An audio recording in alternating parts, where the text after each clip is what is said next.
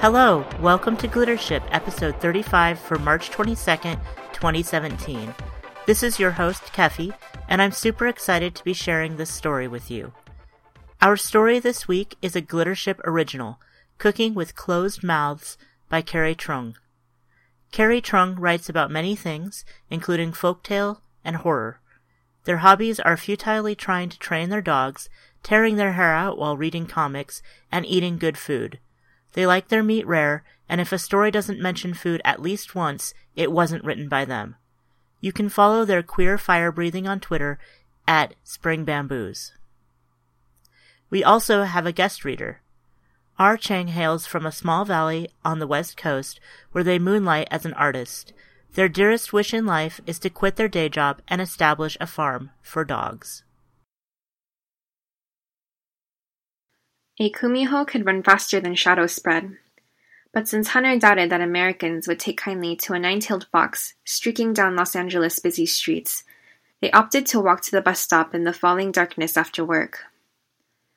The cool night air was a relief after the hot confines of Mrs. Chung's restaurant, where Hunter had spent the day carrying heavy dishes and enduring customers' complaints. Mrs. Chung's mediocre food attracted few customers, and her refusal to use air conditioning made those who did come disinclined to be generous. Hunter never told her this, of course, because what was the point of trying to change people's ways? For this silence, they were rewarded with meager wages and leftovers that turned to ashes in their mouth. Today was no different. After mediating between Mrs. Chung and angry customers, Hunter was finally left in peace, a bag of panchan the only payment for their troubles. They stood at the bus stop in a crowd of other commuters, careful to remain at the edges where they would go unnoticed, but still hear the conversations around them. There was chatter about everything, from peace in Vietnam to some boxing championship or another. Hunter didn't understand the voracious interest humans showed in things that would only fade from memory or repeat themselves in a matter of years. Still, they liked listening. There was something comforting about the way humans kept going, as full of energy as if they were the first to experience these things.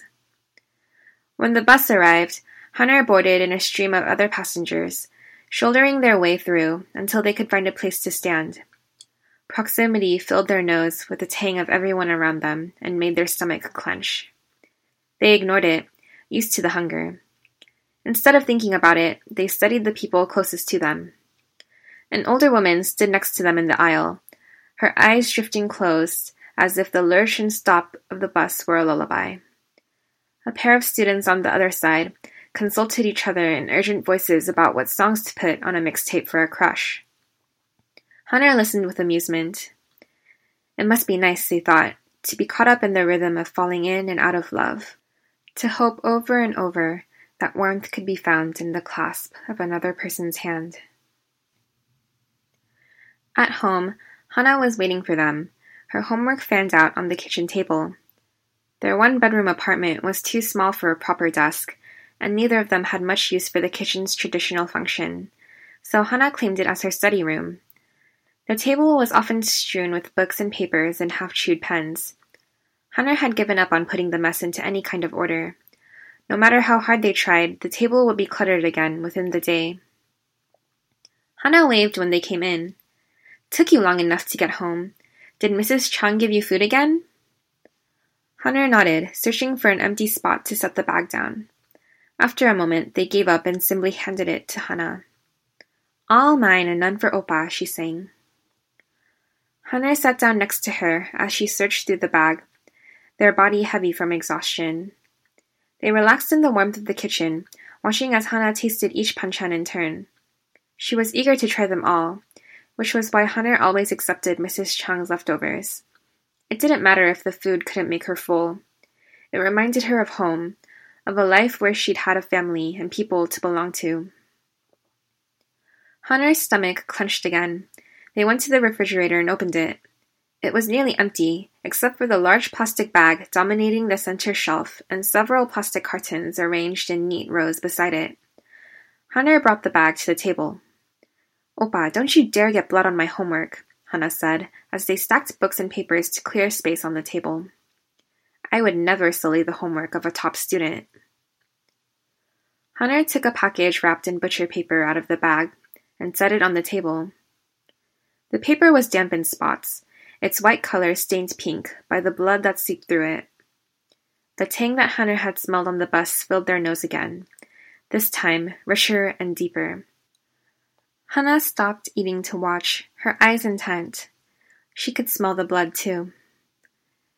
They unwrapped the paper to reveal hearts, kidneys, slices of liver, and other organ meats, raw and glistening.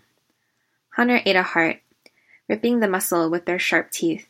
It was savory, satisfying them in a way Mrs. Chung's food never could, making them crave for more. They reached for a piece of liver as soon as they'd finished the heart. It was good to be home. Hana was still watching them. They thought they could see the hint of a fang beginning to protrude in the corner of her mouth. But when they offered her a kidney, she waved it away. I'm not into solid food. Hunter raised an eyebrow, looking at the panchan. That's different. I eat that for fun, not to get full. Can you really taste it? A little. It's really faint, though, like when you have a cold and can only get an aftertaste. Hunter didn't understand, having never had a cold. They nodded anyway. Do you remember what human food tastes like? Hana looked wistful. I think I'm forgetting. I know that hot dog are sweet and kimchi jjigae is spicy, but even though I know the words, I don't remember the taste. She must be nearing forty, but time hadn't changed the smoothness of her skin or the roundness of her face. If there was one thing that aged her, it was her eyes. They were too knowing. It was only now, with her longing so apparent, that she seemed exactly the high school student that she pretended to be. Hunter had known that longing. It had been food that first drew them to humans, after all. So many colors and textures thick, greasy noodles coated in black bean sauce, kimbap dotted with yellow, green, and orange vegetables, cream colored crab meat marinated in soy sauce. They supposed it was harder for Hana, though, having actually known what human food tasted like. Reaching over, they squeezed her hand. Hana squeezed their hand back and smiled at them. How's your food, Oppa? Delicious. It's still weird to me how you eat cows and not humans. Isn't it unsatisfying? It's a good enough substitute. When reduced to their innards, humans and cows weren't very different, Hunter thought and offal was easy to get from the butcher for no more than a few cents. Hana trailed a finger through the blood that congealed on the paper, then licked it off. You know you're welcome to come find dinner with me any night. The food soured in Hunter's mouth. Being hungry around humans was one thing, eating them was another. Thinking about it made them feel ill. I don't eat humans anymore, they said, allowing their voice to get sharp, Hana bit her lip, looking chastised. Hunter felt guilty, but they'd told her often enough that they didn't want to be goaded about their eating habits. They'd tried living as a human long ago, hoping to discover the taste of other food. But a kumiho is a fox at heart, its human appearance a mere illusion, and Hunter's hunger had only grown with each dish they'd eaten. It was all ash. In the end, they'd given in to their hunger, only to be horrified by the uniform redness. They'd stopped eating humans by the time they met Hana. She should have known better than to tease them about it. Hana worried that she would sulk, but instead, she'd rummaged through her backpack and brought out a flyer. Here, she said, sliding it across to Hunter.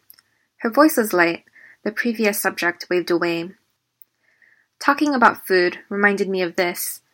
I don't think I can wiggle my way out of it. Hunter chewed on a piece of liver and read the flyer.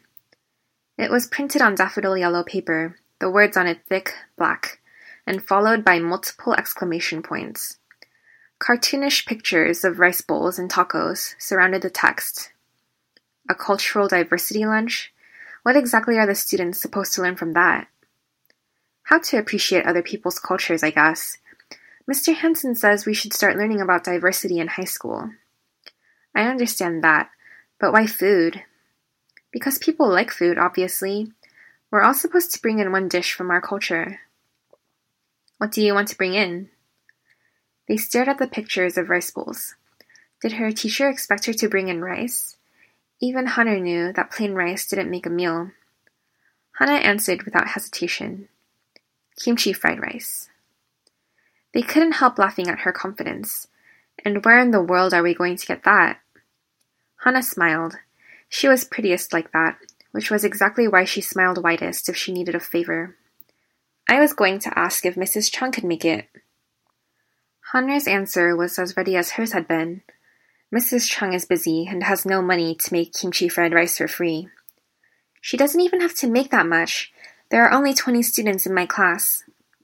Isn't that still a lot? Hana pouted. Please, Oppa, I don't want to be embarrassed. What if everyone else brings something fancy and I don't have anything? There was that longing again, not as obscured by the pout as she thought it was. Hunter didn't understand. Food was food, so what did it matter if she brought panchan or kimchi fried rice? But they could see how happy this simple thing would make her, and that mattered. She was their sister by choice, the only person who wanted to share the partial life they led. All right, I'll ask Mrs. Chung. Even if she says no, we'll figure something out. Does that sound good? Oh, Oppa, I knew I could count on you. She threw her arms around Hunter, startling them. After a beat, they remembered to lift their own arms and hug her back. They held her close, taking comfort in the gesture that was at once strange and warm. Many years ago, on a warm spring night in Korea, Hunter had heard a cry of despair. If they had ignored that cry, they might still be living in Korea, trying to find a way to fit into the jumbled new pattern that the war had created. But they had listened, and that was how they'd found Hana blood on her shirt and two bite marks on her neck. They couldn't abandon her to that despair. Instead, they had held their hand out and said, Come. There is still a way to live. So the two of them had lived, as best as they could, side by side for more than twenty years. When they had decided to go to America, it made the most sense to claim that they were siblings. They'd argued about who should be the elder. Hunter had won her over by pointing out that if they were her older brother, they could support her while she went to school. The papers had been made, and the two of them had moved to Los Angeles to join the number of Korean immigrants building a new life along Olympic Boulevard. While Hana finished her last year in high school and dreamed about college admissions, Hunter waited tables and lifted boxes, letting Mrs. Chung speak to them as if they were a child. It didn't matter to them whether Mrs. Chung's food was good or not. They couldn't taste any of it, after all. They were content seeing the variety of colors in her kitchen. She, in turn, was grateful for someone who stayed in spite of her temper and the customers' insults. Hunter hoped that her gratefulness would soften her to their request. They made sure to be of extra help in the restaurant the day after Hana showed them the flyer, lifting heavy pots off the stove and chatting with customers until the bad food was forgotten. The restaurant was never busy, and once the lunch hour had passed, it was empty. Mrs. Chung used the time to eat her own late lunch. Hunter joined her, choking down the rice and drinking cup after cup of tea. They waited until most of the food was gone before saying, Mrs. Chung, can I ask you a favor? Her eyes narrowed. Perhaps she thought they would ask for money. Still, her voice was not unkind when she answered. What is it? My sister's teacher asked her to bring in a dish from her culture for a class project. I was wondering if you could make the food. What kind of food? Kimchi fried rice. Mrs. Chung sighed and shook her head. I don't think I have the time for that, Hunter. It was the answer they'd expected, but they were still disappointed. It's not too difficult to make, is it? I'll even work extra hours in the restaurant in exchange for it. After a whole day of cooking, do you think I'd have the energy to make more food for a bunch of children? I have my own family to take care of once I'm done here. She stood up and stacked the empty dishes to take back into the kitchen. Mrs. Chung, please. I already said no. Hunter stood up as she started walking back to the kitchen. Then at least teach me how to make it. She turned around. What was that? Food is food, Hunter thought, and food was only ash in their mouth. But they'd promised Hana that they would help her. Teach me how to cook, Mrs. Chung. If I learn, then I can help you in the kitchen too. She studied them for a moment. They wondered if they looked desperate, if it was that or the promise of help that made her say, All right then, but I don't want to hear any complaints because it's too hard, understand? Oh, perfectly, Hunter said, and followed her into the kitchen, already questioning the wisdom of learning how to cook without taste. Hana's luncheon was in a week, and in that week Hunter dedicated themselves to learning how to cook. The radio in the kitchen played Marvin Gaye and Stevie Wonder songs, as Mrs. Chung showed Hunter how to make karbi and gamjatang, kimbap and gyeranjjim. Although she wasn't an unkind teacher, she was also not gentle. Hunter disliked the way she grabbed their hand to show them how to chop vegetables, or how she would take the ladle from them to taste soup. They learned quickly, however, and their dishes soon looked the same as Mrs. Chung's. They began to take their own pleasure with food, relishing in the clean crack that split an egg, and the feel of rice grains slipping through their fingers. Taste was lost to them, but they could still see, and hear, and feel. The first dish they brought out to customers, however, fared no better than any of Mrs. Chung's. Do you call this samgyetang? asked a middle-aged woman with tightly permed hair. Hunter had known she would be trouble the moment she'd walked in. Something about her pinched mouth had foreshadowed grief. Putting on a practiced smile, they said, I'm sorry if the soup isn't good. Should I bring you something else? Nothing you brought is any good. The panchan isn't even seasoned well. Hunter bit their tongue, even though their hands ached from chopping meat and mixing seasoning. Before they could regain the patience to smile, however, the woman sighed. Forget it. I'm sorry. It's just been a long time since I had a good meal, and I thought I'd find it here.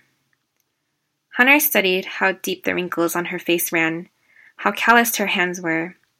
They wondered how long she had been in America, and what kind of dishes she had the energy to make after a long day of work. Did she have family to care for? When was the last time she'd eaten something someone else made for her? The woman got her wallet and began counting out bills. Before she could set them on the table, Hunter said, I'm sorry, but could you tell me how you'd like the food to be seasoned? Later, Mrs. Chung told them that they had too little pride. You listen too much to other people's complaining. Hunter just laughed, and she looked at them as she often did, like something strange and half unwanted. Still, they kept listening to the complaints. They memorized how much sesame oil to add and how long meat should stay in the pan. They noted the exact shade of orange that carrots turned when they were tender but not limp, and the translucence of onions that would be just sweet enough. The complaints lessened, and more customers began to come to the restaurant, brought in by word of mouth. Mrs. Chung talked of giving Hunter a raise. They heard the hesitance in her voice and declined.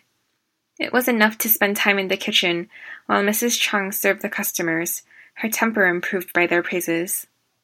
Soon, Hunter became the kitchen's only occupant. They preferred it that way, with only the radio to keep them company. This much of human food they had mastered, and they were content to stay in the confines of the kitchen for a long time, basking in its vivid colors. The day before Hana's potluck, Hunter stopped by a supermarket on the way home. They returned to the apartment laden with plastic bags. The kitchen table was as messy as ever, but there was no sign of Hana. No doubt she was out getting food. They cleared the kitchen table, making room for the ingredients they'd bought from the supermarket. The stove, which had been untouched since they moved in, flared to life without protest. They made rice, and while the water bubbled and spit, they sliced kimchi and diced spam. They didn't like spam.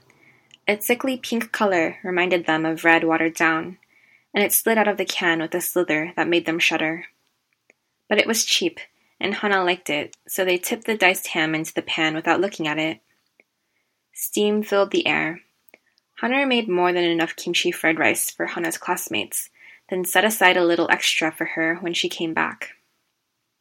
It was dark when Hana returned home. She was wearing a green polka dot dress, her hair in a ponytail. There was blood on her, Hunter could smell it as soon as she walked through the door, and their stomach clenched. I'm in the kitchen, they called out to her. She walked in, the scent of blood following her. It pervaded the kitchen, making Hunter forget for a moment the food on the stove. Their stomach growled and their mouth ran dry. They hadn't eaten all day. Oppa, you're cooking, Hana said, coming up next to them.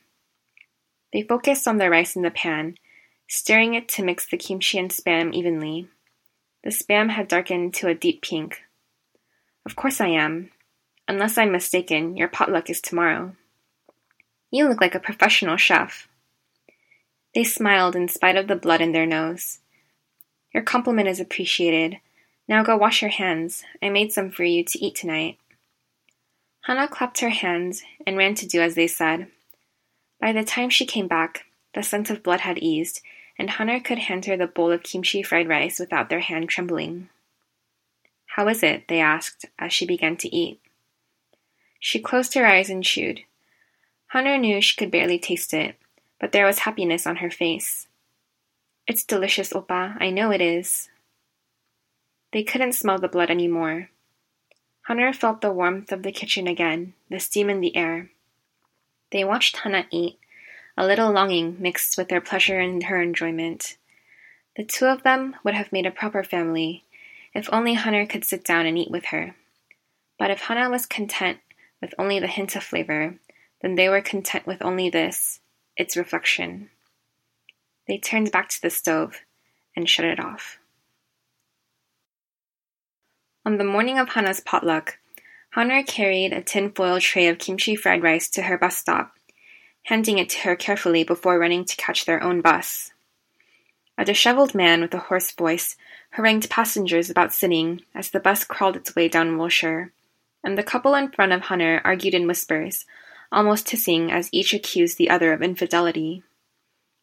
Hunter listened with half an ear, looking out the window as the Ford Pintos inching past and the dusty haze that made everything outside glow. The restaurant was dark and cool, not yet overheated by the stoves. Hunter put the chairs in place and wiped the tabletops while Mrs. Chung chatted with her sister, who had joined them for the day. The sister had arrived in America only the week before, and Mrs. Chung was eager to have someone who knew the same people she did and shared the same hopes for this new life. Hunter didn't interrupt their conversation, dreaming instead about the food they would make that day. The chill of the soy sauce on their skin, the true red of gochujang dark against the silver of the spoon, the steam beating their face in sweat whenever they lifted the lid off a pot. No customers complained that day, and Mrs. Chung sent Hunter home with more karbi and panchan than usual. Hunter had made the food, but they chose to feel kindly towards Mrs. Chung for her generosity. At home, Hana was waiting for them. The tin foil tray sat next to her on the table, still burdened with its food. It was bent slightly out of shape. Bits of rice flecked the tabletop around it.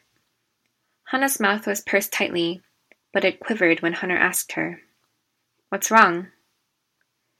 They said it smelled bad and made fun of me for eating spam.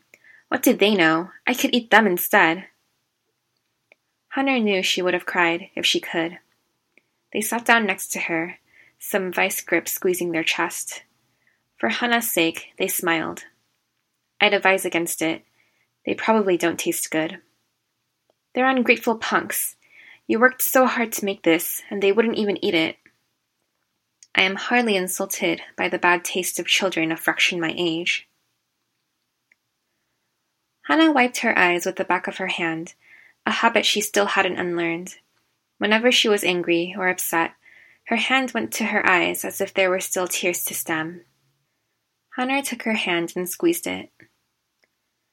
Her skin was dry and smooth, eroded by neither time nor care, in that respect, she was different from her classmates and everyone else around her.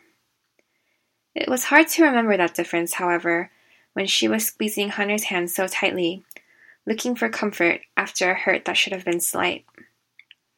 After a moment, she said, I wanted to eat this fried rice. Hunter squeezed her hand again. You can eat all of it now, if you want. No, I wanted to really eat it. I wanted it to taste like kimchi fried rice should, to make me full. Hana stomped to the drawers and came back with a plastic spoon. Even though those little ingrates can eat, they won't make use of it. She dug into the rice hard enough to bend the flimsy plastic and began eating. Another layer of sadness settled over Hunter, heavy and thick as the smog that pervaded Los Angeles. They should have listened to their own advice from the beginning. Food was food. How could it teach people anything? Perhaps for Hana's classmates, the kimchi fried rice was not a sign of comfort and family, but of something else entirely. Perhaps some of their fox's nature made its way into the dish, marking it as something fearful. I'm sorry. They felt useless with only those words for comfort. It's not your fault, Oppa. The two of them sat in silence as Hana ate. Hunter knew she could finish the whole tray. It wouldn't make her full, after all. They sat and watched her, trying to imagine what it tasted like and only remembering the crunch of the kimchi under their knife, the splash of red over white rice, the spam glistening pinkly before they'd thrown it in the pan. Things which were only parts of the whole, not enough to fill the quiet of this kitchen. Hunter wanted, as they hadn't in years, to take a spoonful of food and taste it, but they knew, even before they finished the thought, that it would be nothing but ash. All they could do was say, I'll make you as much food as you want. Hana smiled, and though the corners of her mouth lifted, her expression didn't brighten. She looked her age. Even if I'll never be able to tell how good it is? Of course. They thought about the colors of different ingredients, the textures under their hands. No matter what other people thought, they didn't want to forget any of that.